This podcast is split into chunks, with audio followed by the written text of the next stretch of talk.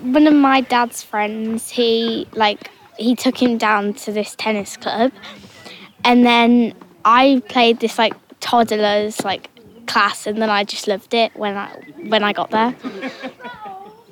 It's like really fun, and I get to play it with all my friends, and it's a good way to get my anger out because you can just hit the ball as hard as you like.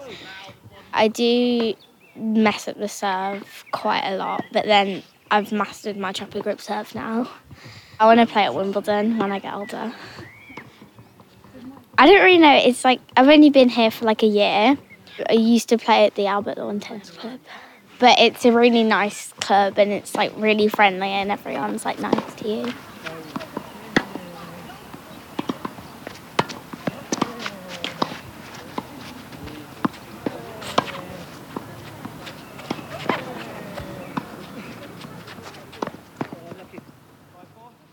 说的也。